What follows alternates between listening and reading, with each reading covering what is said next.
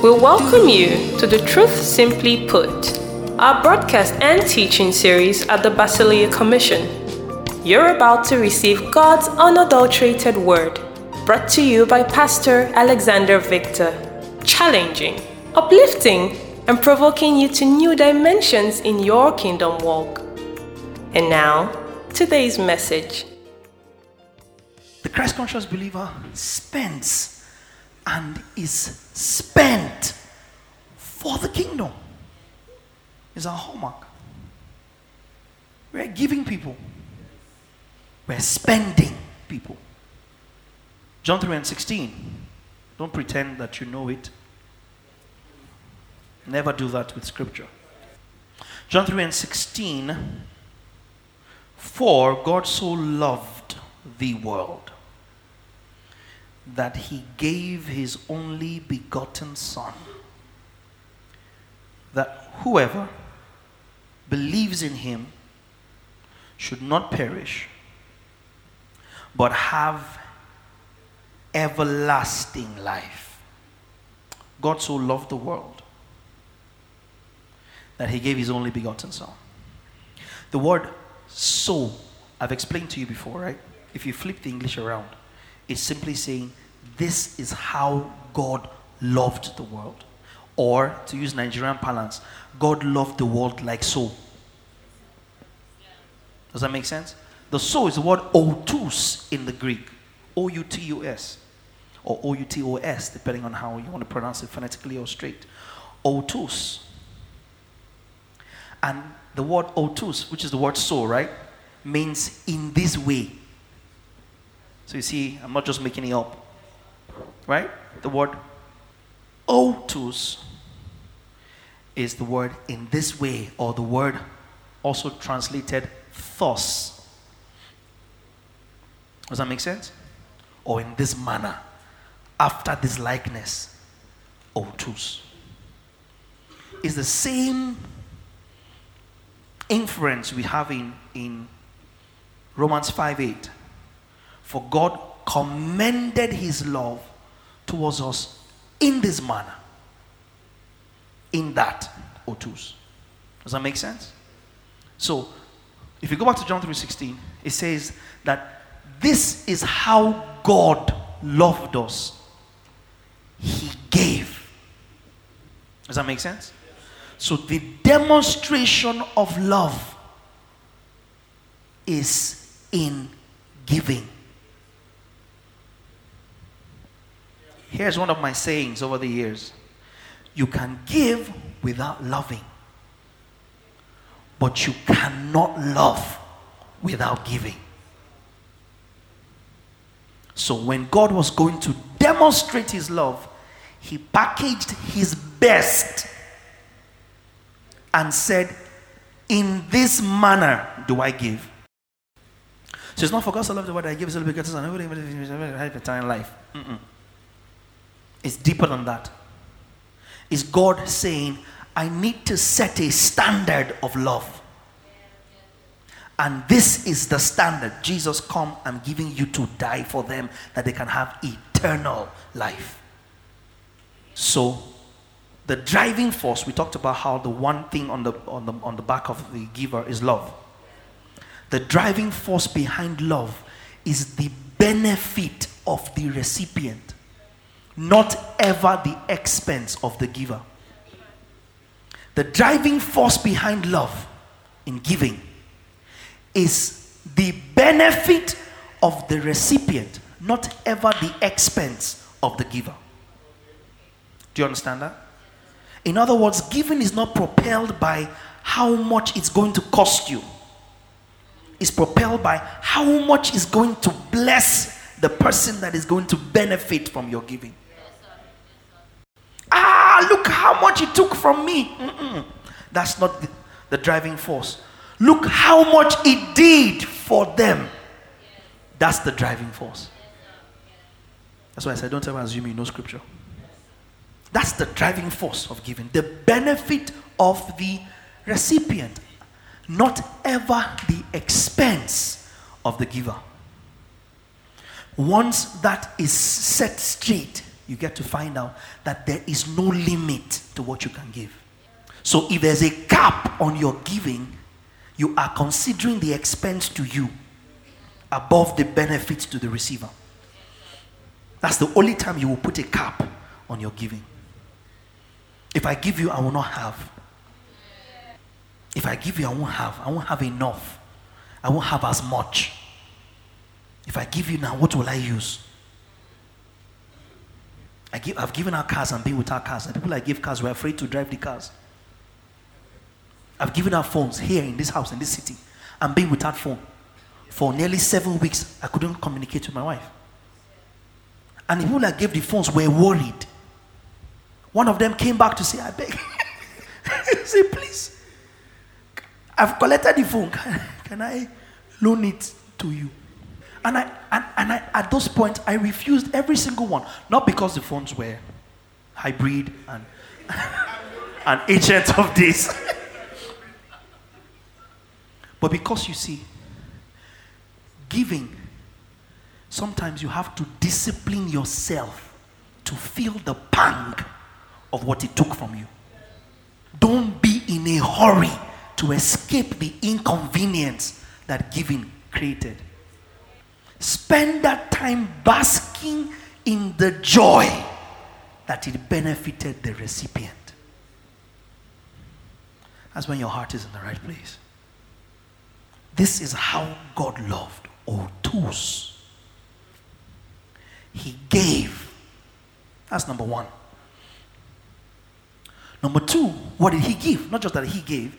The quality of what he gives, it's crucial in understanding the pattern of his giving. It's not just giving that establishes the pattern. The quality of what God gave is what adjectivizes houtōs. That's what spells out the manner of his giving. Does that make sense? What was the quality of what God gave? God gave his best. God gave his all without thinking of the consequence. Yeah. You see, it's not just that Jesus came. That's not the thing. It's not just that Jesus came. It's that Jesus was all that could come. It's not houtōs. It's not in that God gave Jesus, but in that Jesus was the best God could afford. Do you understand? In other words, it was not Jesus and my reserve has somebody else. It wasn't Jesus, and if Jesus doesn't work, like I said last week, or if they don't accept Jesus very well, then we'll send someone else. It was either Jesus or Jesus. And God did not blink because the dude fell in love. That's why, you have never heard anybody say, I stood in love, or I sat in love with her. I flew in love with her. Everybody that talks about love says they fell. It's a falling. It's a coming away from yourself. It's a dying to yourself and imposing what you would have liked for you, agapeo, upon the person that your heart has chosen to favor. That's love. What you'd like for yourself, you impose it upon the object of your affection. You don't do it standing, sir. You have to love, you have to fall. You don't form in love. And that's why the only control you can give love is to not fall into it. It is only witches that can regulate themselves inside love. You can exercise rationale, logic, reasoning, sense, intellect, analytics, statistics, opportunity cost. All of those risk assessment. crisis projection, such as to avoid crisis management. You can employ all of these dynamics outside the periphery of love. When you are standing in love, you can do that. But brother, sister, at the point you fall into love, you lose your sense. That's why by the time you come to me and say, Pastor, I'm in love with a sister, all I can do is pray and wish you well. Because my brother, you have fallen. There's nothing I can do to help you stand. I propose. She said yes. Bless. Oh, sir, I'm going to bring her to you so you can talk to her. And tell her what? And ask her what? When you have successfully fallen, when you don't have sense again, that's how I will talk. You will turn me to prayer point. Father, every path against my love, what are you? There is nothing I will tell you about that brother that will make sense. Because as you fell, you left sense outside. Imagine the host of heaven watching God lose sense. Are you getting what I'm showing you? Like, Father, can you not try some? It's not even, look at who you are in love with, the world, not better people. The world. Imagine the 24 elders, the saints, the four living creatures, the host of heaven, watching God collode, because he gets up and it is time in the eon according to his plan. He doesn't go angel, Michael, come on, Gabriel, none of them. See, don't forget Nephilim had taken on human bodies before. As you see in Genesis chapter 6, they had come upon the earth and had had relations with the daughters of men. So there was a possibility that somebody else could have been sent. Yes. But with houtōs on his mind, he says, let me show these rascals how love works.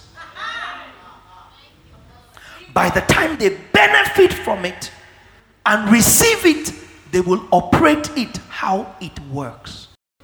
You cannot receive love in a manner and dispense it in a different manner. So let me pattern love.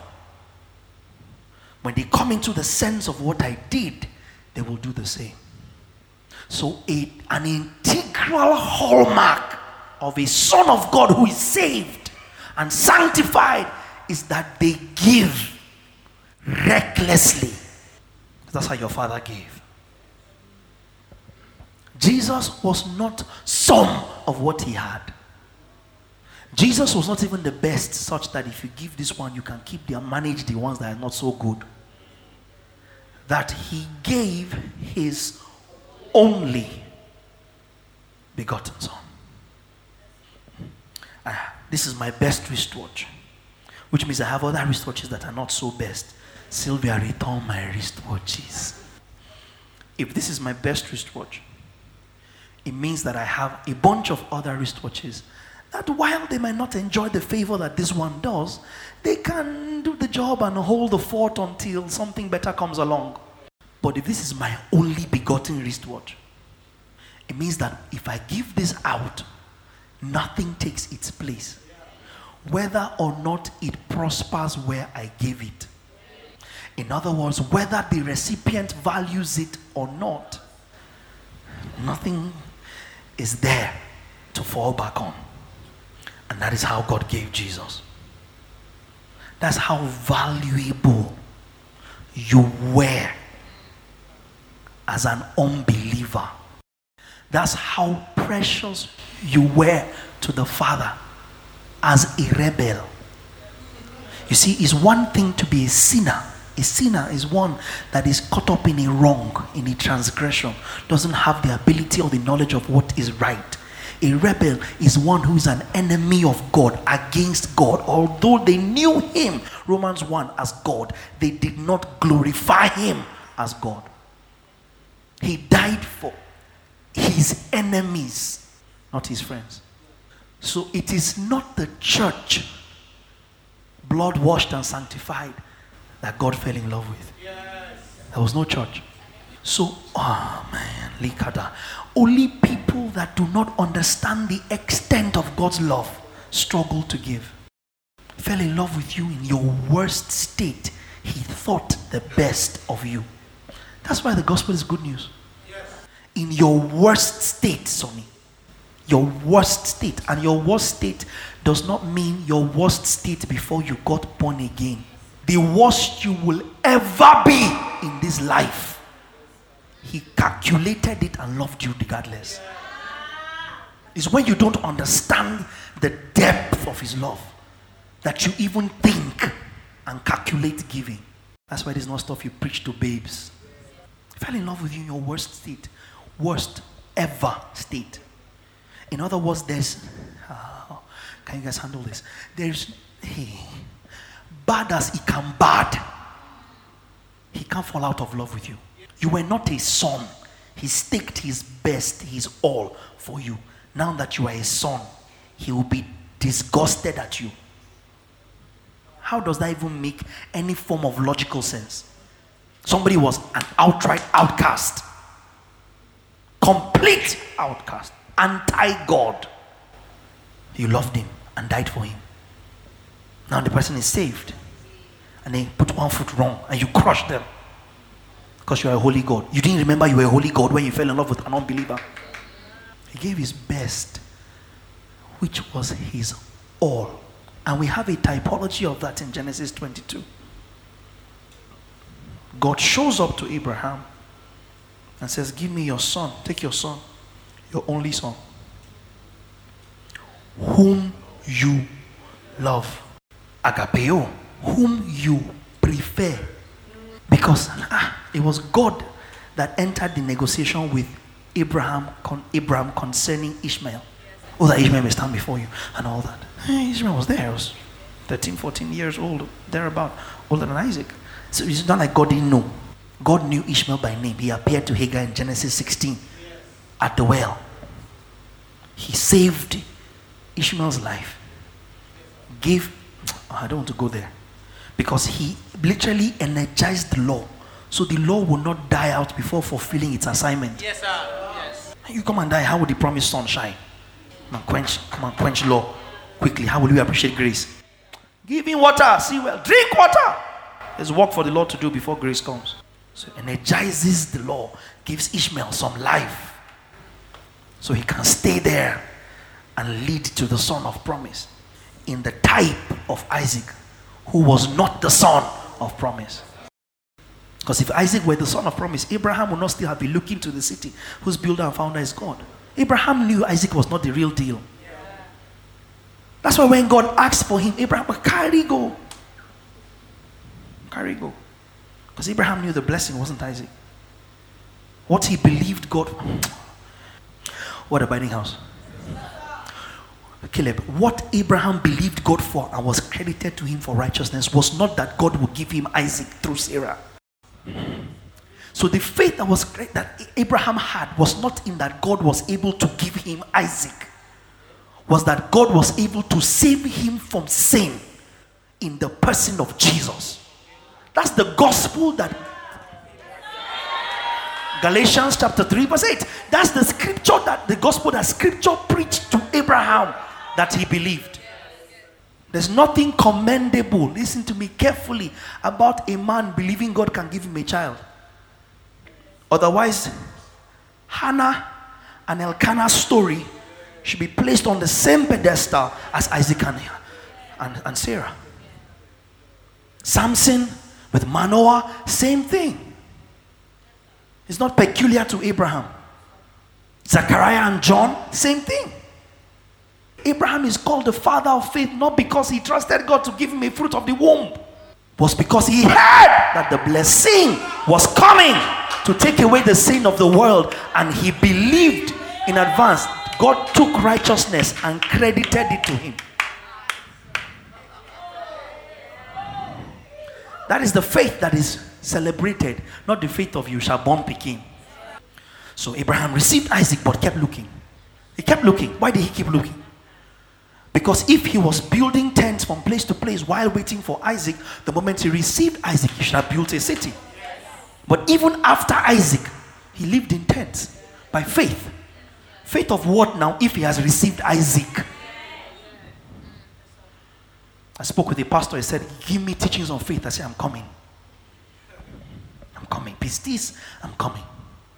If his faith was the faith of receiving Isaac, at the point that he received Isaac, he should have stopped moving from place to place because he has received the promise. But he received Isaac and still kept moving his tent, because he was looking for the promise, son. And that's why Jesus comes and says to them proudly, your father Abraham longed to see my day. 1, 2, he saw it and was glad. That's the scripture. That's the gospel. Abraham saw it. He saw Christ. So I ain't sitting down. Isaac is not. Thank you for Isaac. I'm fertile. Okay. Oh, it's not me. It was Sarah. Okay. Is it me? But I gave birth to Ishmael, so it wasn't me. Was this it? It doesn't matter. We have Isaac. But where's the promise? So you must be careful to not settle in an oasis that is not your destination. An oasis. It's not your destination. You keep going. So God says in Genesis 22, so Abraham, take your son, your only son. But there was Ishmael. So we have a problem. Either God didn't know mass, or there is something we ought to understand about what he meant when he said only. Yes. Only because Isaac in Abraham's life and purpose was all that mattered. It was all that mattered. Ishmael came from Abraham's loins, but it didn't matter to God. The law was present for a time. Doesn't matter to God. Why are you trying to prop up Ishmael when all that mattered is Isaac? Oh, DJ. So God showed up, and God clearly showed the law has its uses, but it doesn't matter. Listen, from eternity, I've been all about this grace business. That's all that matters. That's what I want. I ain't dealing with the law. I ain't got no business with the law. The law has its uses. So Ishmael will prosper, blah, blah, blah. He will arrange his brother, fight his brother, and all that. He will do okay, but that's not my problem. That was God's attitude towards Ishmael. Take your son, your only son, whom you love. No consultation with Sarah. No consultation, starts the journey. Offers Isaac. The Isaac that returned with Abraham is not the Isaac that did your journey. The Isaac that went to Mount Moriah died. God received him. In Hebrews 11 explains that. So God typifies houtōs in Abraham and Isaac. It makes no sense that you wait 100 years by the time he had Isaac. Let's say by 20, he was of age. She waited at least 80 years to have his son. 14 years before you had his son. It's different if Ishmael came via Sarah from another man. They wait for you to get it. If Sarai, got pregnant for Ishmael from another man, they can understand your only son. But Ishmael, sir, was Abraham's son. So these New Testament people, oh Holy Spirit, I want to teach your word. New Testament people, emoji, that are struggling to reconcile the fact that the law came from God. You see, it's confusion to say that Moses was meek and follow the Lord and converse with the Lord as a man converses with a friend, and then say God did not give the law, Moses did. Where was God when Moses received the law? Who gave him the law? Angels. Where was God when angels passed the law? Why will then God say, take these things, chisel it again on these tablets, I'm giving it to you? Why will God attach himself to something that he did not give?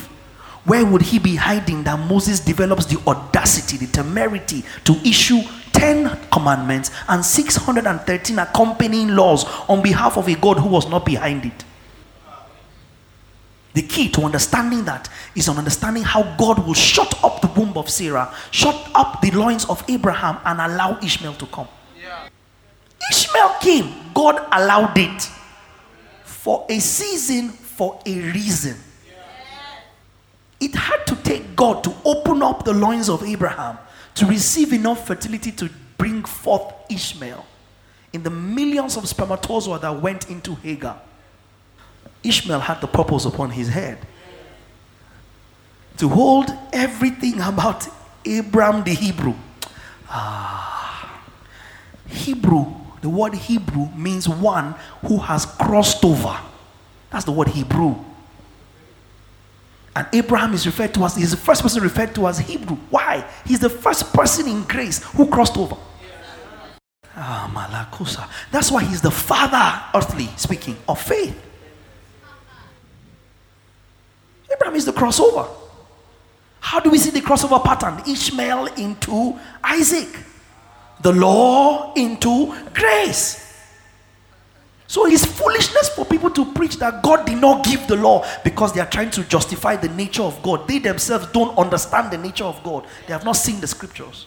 Oh, God did not give the law. God is too sweet. You know, God is too nice. The law could not have come from God. It came from God. It came from God. He gave it. The problem with us is we do not understand what he gave it for. So instead of understanding what he gave it for, we disconnect him from it in order to protect his integrity, protect his image, protect his look, and not taint him by this. So we now remove him from the law because the law is too nasty to have come from God. Ishmael, bastard son, slave mother, Egyptian descent. Egypt. Let me not go into Egypt and Israel tonight. Let's leave it. Ishmael came from God through Abraham. Otherwise, what will he have Hebrewed from? And what will he have Hebrewed into? So we distance God from it, removing him from the law. Even our scholars, our Bible scholars, our New Testament theologians miss this. Because you look at one scripture in isolation from the rest of scripture. You don't harmonize it and see that the entire thing is one message. It's one message. So God typifies his giving, houtōs, in Abraham and Isaac. So that at the time we come into stuff, we too can understand. The same way that Abraham understood that Isaac was not the promise, is the same way Isaac understood that he was not the promise. Dug a well. They fought for it. Esek. He left it. Dug another well. They fought for it. Called it Sitna. Dug another well. They didn't fight for it. Called it Rehoboth. God has made room for us in the land. Settle there. Before you could blink your eye, he left it again. If God has made room for you, why are you leaving? Because the room that he made for you is not Rehoboth. The room is coming. I go to prepare for you. When I come, I will take you. So Isaac kept moving. Rehoboth had nothing on him. That was not the room. Abraham gave Isaac, not counting the cost. So now I go back now without Isaac. And now, what will I tell Sarah? Okay, Father, I have to work out how I'm going to answer Sarah. Once I have the answer for Sarah, I don't have any problem releasing Isaac. I just need to figure out, will I tell her that a bear ate him? Or, because Reuben in the future did that calculation with Joseph. got a goat, killed the coat of many colors. You know, he calculated that. But Abraham didn't have that luxury. What? Let me figure out how I'm going to explain to Sarah where Isaac is. Because don't forget now, Abraham is Ishmael's father. Ishmael is his firstborn, first child, whether we like it or not. But Isaac is his secondborn. For Sarah, her whole world revolves around. She even laughed at God. God visited her, not angel. God. And she looked at God and laughed at God's ability to perform his word by this time next year. She laughed. It was the laughter that provoked God. An angel cannot name somebody. The laughter provoked God. Now say, okay, she laughed. Isaac will be his name. So for Sarah, it all revolves around Isaac. Alpha and Omega. Isaac was everything to Sarah. So if there was going to be any obstacle in Abraham's life in the offering of Isaac, it is Mama Sarah. What, how do Nigerians call it? My womb opener. So Isaac was Sarah's womb opener. Abraham had every reason to be worried. But no, only begotten son, whom you love. And off Isaac went. Why? A pattern was being established for the kingdom. For God so loved the world that he gave his only begotten son. The only thing that ever mattered to God. You are not here for any other reason besides the benefit of salvation to you. Let me look for other words. You're being saved, with all due respect, adds nothing to God, as though he were incomplete without you. That's why you must also understand the responsibility of sonship. What was on his mind was what you could have, not what he could have. That's why I said, when I say John 3:16, I told you, open your Bible. For God so loved agapeo, the world cosmos, that he gave his only begotten son, who else? That whosoever believes in him. So what was the object of his giving? Whosoever. Not God. That whosoever believes in him shall not perish, but. So the only stimulus of God given in love, his best, was just so that you can have something to have. So who did God give for? Whosoever in the world would believe, that they might have. And then he defines the quality of what you could have. Eternal life. What even God himself cannot take away from you. So what God gave you was not contingent on if he will always be nice to him. If he will always be happy with you. There's a way you look at me like this. I will take this eternal life back from you. No, what God gave you, what he cannot take back. That's why I said to you last week, somebody broke up with you. They said, give me my phone. Give them the phone, buy a new case for them, add it, buy a brand new charger and give them. They're better off out of your life. Love doesn't take back. It does not know how. As a matter of principle, at the point where love develops the ability to take back, it ceases to be love.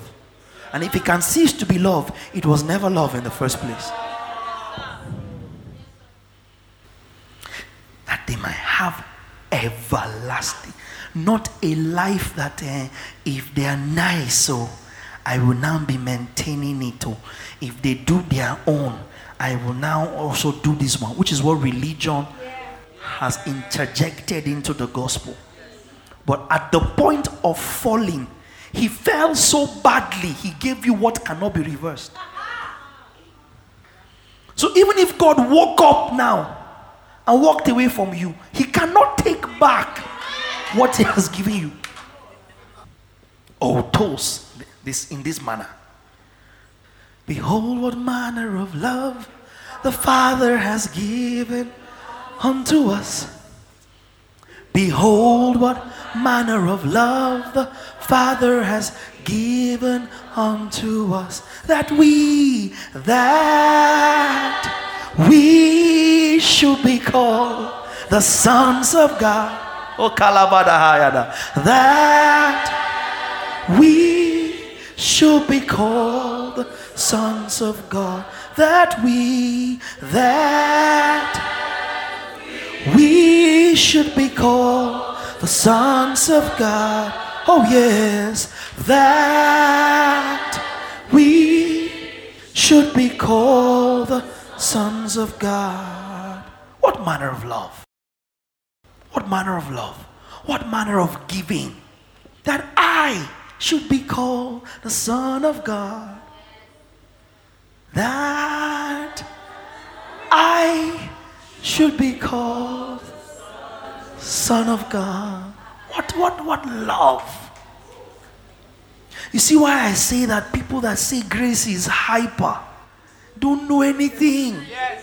They are shallow. All this, the best you can call it, is hyper grace. Dig deeper, brother. Dig deeper. Dig deeper. Find a better adjective. Find a deeper one. Hyper is too small. Are you saying that once you are saved, you are forever saved? What does everlasting life mean to you? What does it mean to you?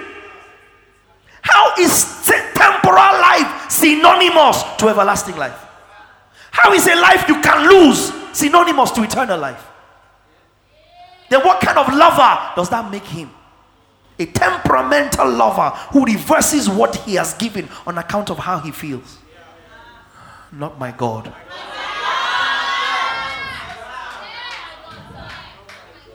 Not my God. My boast is in his consistency.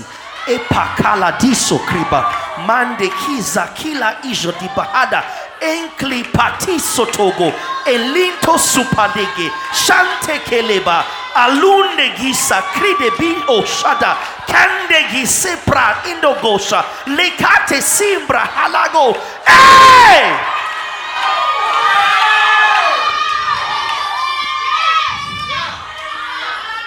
My boast is in his consistency. If God has consistency issues, nothing in the world can be consistent. Nothing, no job, no marriage, no academic pursuit, no skill, no assurance, nothing can be consistent. If God cannot be held to his consistency.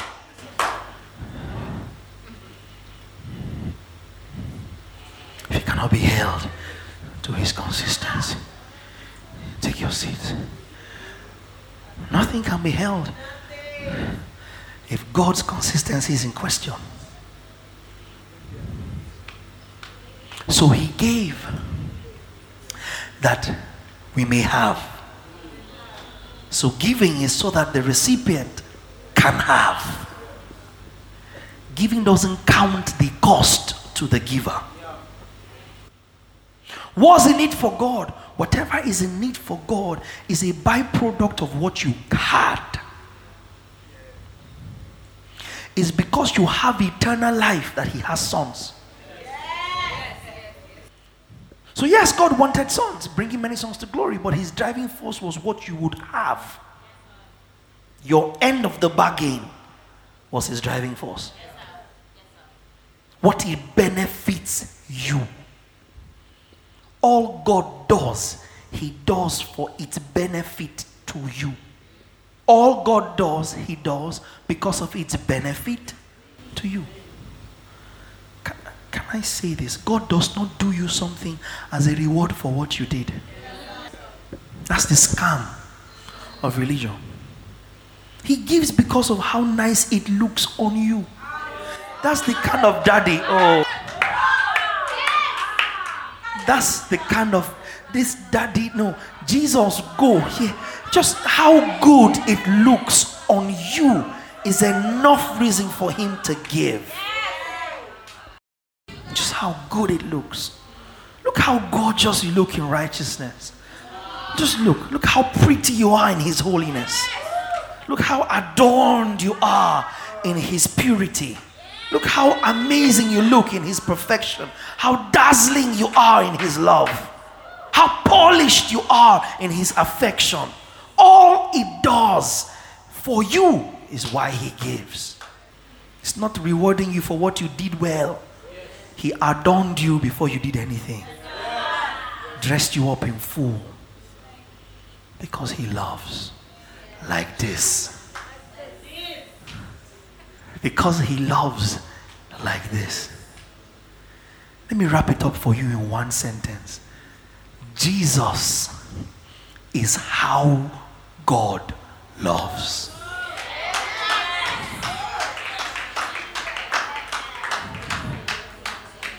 Is that good? Jesus is how God loves.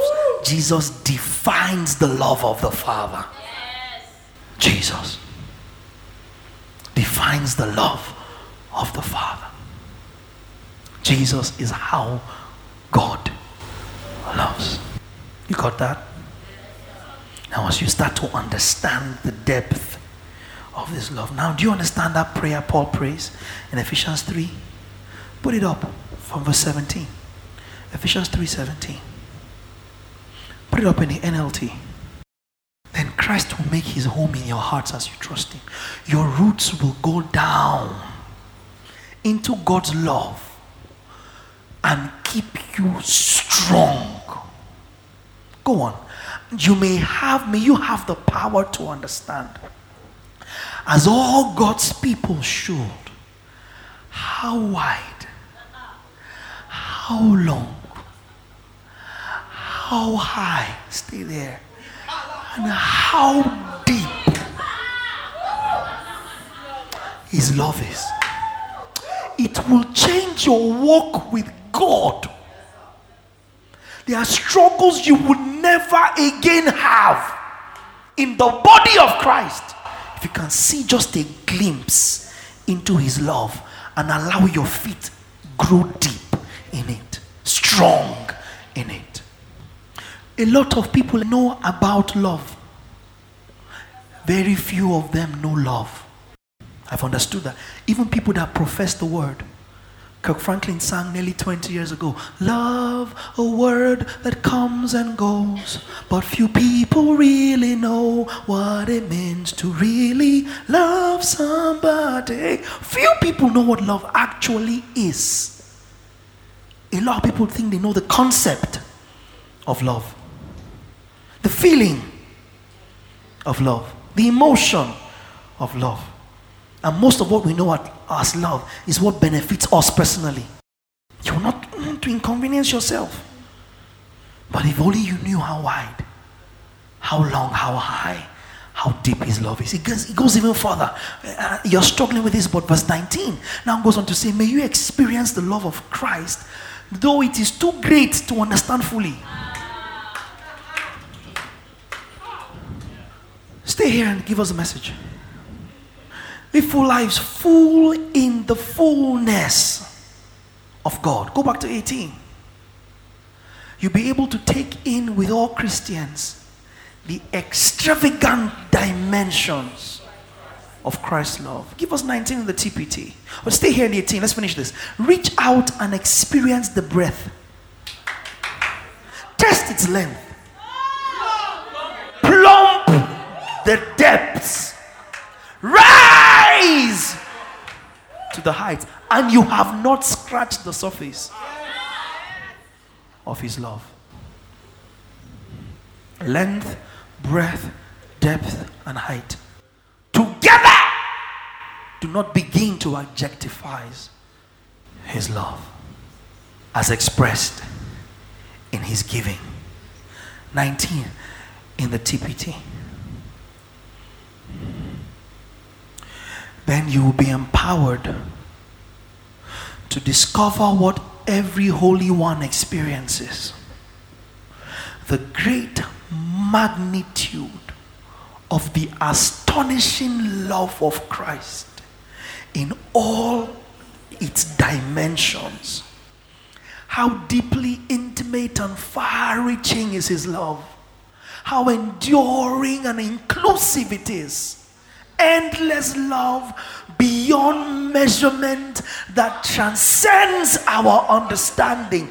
This extravagant love pours into you until you are filled to overflowing with the fullness of God. That's the love of your Father. That's the giving of your Father. That all that is on His mind as His driving force is what His giving causes you to have. So you understand, because once you begin to grasp His love, your own concept of love will change. You will repent. Some of you already tonight are already repenting in your love walk. And some of you are beginning to understand why some of us love the way that we do. Relentlessly. At great personal expense. Because love never measures the cost. Love never measures the cost. Because there's no price too big to pay. No asset too dear to give up. No gift too precious to give. No task too great to undertake. No journey too long to embark upon. Love doesn't measure the cost. Can you give that your voice tonight? 1, 2, go. Love doesn't measure the cost. If you measure it, is not love. Because the driving force for giving in love is the benefit to the recipient. Not the expense of the giver. Then you start to bring it home. And you start to reflect Him. So that the next time you quote, as He is, so I am in this world, you have understanding of the responsibility that calls you into. You have understanding of why we should be able to place a demand on you. And you respond according to what you know it will benefit us. Until you get there in your love walk, you're not walking in love. Until you get there where you're deliberate about your giving. Deliberate about that. You're giving the better part of your life. Not the remnant. You're giving the better part of your life. The better part of your time. The better part of your resources. The better part of your money. Then you understand how much of an insult tithe is in the New Testament. That nonsense, stupid, satanic conversation will stop. We're talking God's love. You are calling percentage. You make a mockery of houtōs, the manner of His giving. Did He give in percentage? You see why I say I don't have time for some things? Tithe percentage? This is how God gave everything. New Testament believer is not talking tithe. No, that's an indictment to the response of the love of God in Christ. Logic. We don't talk that. For me, talking tithe is the same thing as talking devil. Why should I give time to that nonsense? 10%. Percent. You think we would have gotten here by percent? The Christ-conscious believer spends and is spent for the kingdom. Because you see love, you cannot but respond. Only people with love issues struggle to give. Go and lie to yourself all you want. Let God be true. You encounter love, your time is there. You can. I said it an hour ago. You cannot regulate yourself inside love when you fall. I've said it in relationships. I've said it in all manner of dynamics of relationship. Amorous and otherwise. Kingdom and otherwise. You cannot regulate yourself. when you're in love. The only button you have is outside. Once you are inside, the remote has one button, mumu button, and that remote is not with you. So if you have a problem being a fool in love, you are too proud for it. That's what Solomon meant when he says, do not stir up love until she be ready. In Songs of Solomon. Don't let love sleep. Don't stir love up. Because when you stir love up, you must be willing to give up control. At that point, it's no longer about I'm the man. And oh, you will wash plates, you will serve. What are you saying? It's love. Love cannot but give. And the woman, you should protect me. You should provide me. All these percentages. Give me, I give you. Take from me, I take from you. It fizzles away when you come into the understanding of love. It's for me to love. It's for you to respond. It's for you to respond. It's for me. It fizzles away. Once we see love for what love is. Love is nonsense. It makes no sense. If you are in love and you have sense, you are nonsense. You are in love and you retain your sense. You are now measuring how much sense you are giving the man. How much sense the man is giving you. How much sense you are giving church. These churches have been going. What has the church even been giving me? You are nonsense. Because you are still caught up in the tithe spirit. You just stopped giving your money in percentage. Yes. But you are still giving your life in compartments. Your life is still a tithe. Your money just stopped accompanying it. Oh, palaga. Is anybody getting what I'm teaching tonight? It's dangerous stuff. Your life is a tithe. Your life is a percentage. You're compartmentalizing your giving. You give a little here, give a little here. You, not so. No, not a little here. Your whole life. It's an indictment of what you claim to believe. Your whole life is a tithe. Your money just stopped following it. But when you see his love, plumb the depths of it, rise to the heights of it. Giving, daiso. You just be giving. That small glory that Israel saw, Shekinah, they gave until Moses said, don't give again. Just a shadow. A glory that was fading. They gave so much. Moses begged. He said, please, Aaron, tell them. We have enough gold. We have enough silver. We have enough. We have enough. Tell them to stop giving. Old Testament. Beg them all. They should stop bringing. It's okay. We have all the ACs we need. We have all the cameras. We have all the chairs. We have all the railings. We have all the kitchen stuff. We have everything we need. Stop bringing it. You have sold enough land. Stop selling anymore. The glory that was a type and a shadow. Love changes the entire game. Giving is love. Full stop. For the benefit of the recipient. I'll measure how much have I gotten back. You're keeping record. I love you, but this far, but not beyond. That's a tight life. I am not here, but not so much further. Don't push me.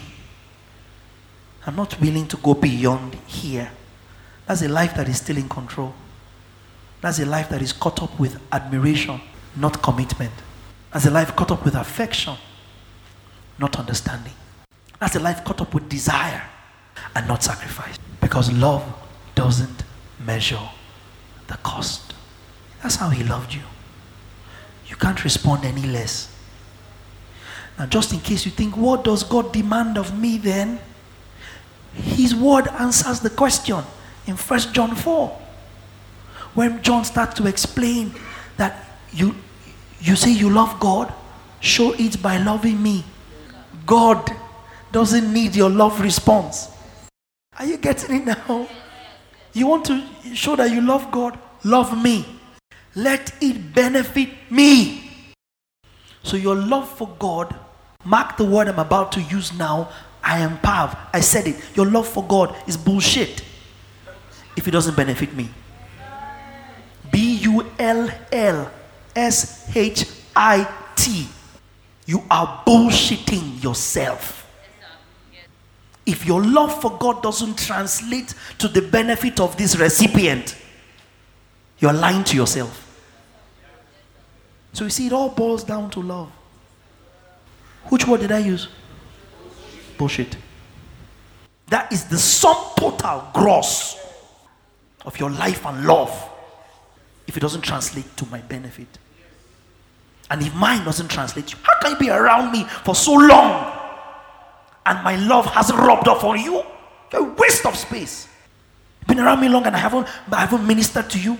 Haven't benefited of me, a smile, an asset, an airtime, phone, encouragement, word of knowledge, prayer. Something about me hasn't rubbed off on you. Bullshit. I love God. Shut up! Prophesy! Don't hear God! You have nothing to say. 1 Corinthians 13. Put verse 1 up in the TPT. If I were to speak with eloquence in earth's many languages and in the heavenly tongues of angels, yet I didn't express myself with love, my words would be reduced to the hollow sound of nothing more than a clanging cymbal. Verse 2. And if I were to have the gift of prophecy with profound understanding of God's hidden secrets, and if I possessed unending supernatural knowledge, and if I had the greatest gift of faith that could move mountains but have never learned to love, then I am nothing. At least I gave you bullshit. It says you're nothing. Verse 3. If I were to be so generous as to give away everything I own to feed the poor and to offer my body to be burned as a martyr without the pure motive of love, I will gain nothing of value. Keep going. Verse 4. Love is large and incredibly patient. Love is gentle and consistently kind to all. It refuses to be jealous when blessing comes to someone else. I want that too. I deserve that too. I desire that too. What you cannot celebrate, don't crave. It will not come to you. Scripture. It won't come to you. Scripture, New Testament. Verse 5. Love does not brag about one's achievements, nor inflate its own importance. Keep going. Love does not traffic in shame and disrespect, nor selfishly seek its own honor. Love is not easily irritated or quick to take offense.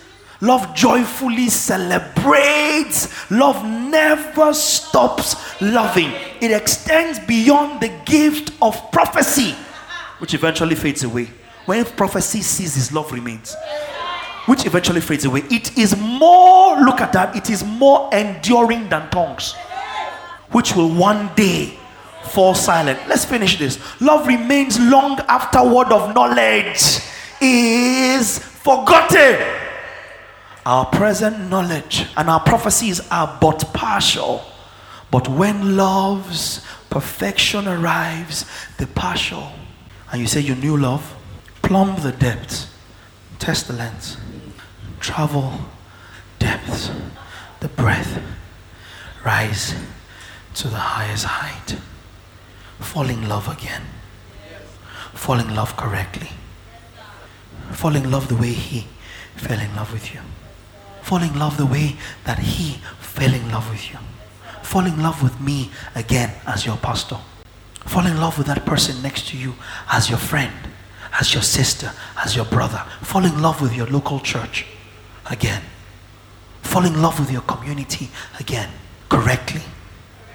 Houtōs in this manner. And your giving will follow suit. Yes. Don't try to give. Just fall in love. Giving will follow. That's why you still feel the pang when you give. That thing I gave. You're not in love. You claim you are not compelled, but you give so that you will not look like you're the only one that did not give. You know what I'm talking about. When you're in love, your desire is to beautify the object of your love. If you love your local church, nobody will tell you to post about it. Nobody will remind you to go and see, what did my pastor post? Let me see what he has posted. Has he put anything on Facebook? Has he said anything? Have I shared with them what my pastor said? How often do I quote what I have received? How much of a blessing to my pastor am I? How much of a blessing to my church am I? How am I comfortable and the church is in trouble? Your giving will follow the journey of your love.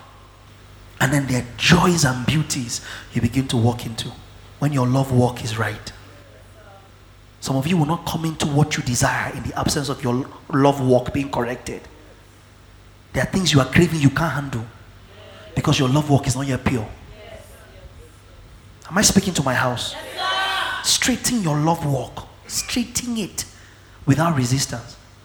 Steward the love of God in Christ that He showed to you without measuring the cost. Such great love. There's nothing more beautiful than love. Nothing. Nothing. It's the life force of creation. It's what catalyzed all of this. Love. For this is how God loved. Houtōs. John 3:16. Put it up on the TPT. John 3:16. Huh? Can you see that there? Clear cut. For this is how much God loved. This is how much is captured in the King James word so. So don't assume you know for God so loved the world. No. Calm down. I don't care about Greek. You will not know anything. You will know anything. Stay there. Allow intellectuals online to deceive you. For years you have looked at John 3:16. You didn't see this. You're still making noise. For this is how much, houtōs, God loved the world. Let's qualify it. He gave His one and only unique Son as a gift. So what is your houtōs? What is your love modus operandi? That's what I'm leaving you with tonight. What is your love response to His love? And your love response is not towards God. It's to me. Leave heaven. Do you understand? Let's settle matter here. Your love response, after you finish worshiping, I worship you, Almighty God. There is no, I was in the Spirit. Have you finished? Come back. Oh yeah. This is where the love matter is. Is God to you, you to me, for Him. That's the way the value chain works. Father, we thank You for Your love. Let's just celebrate His love tonight. Celebrate His love.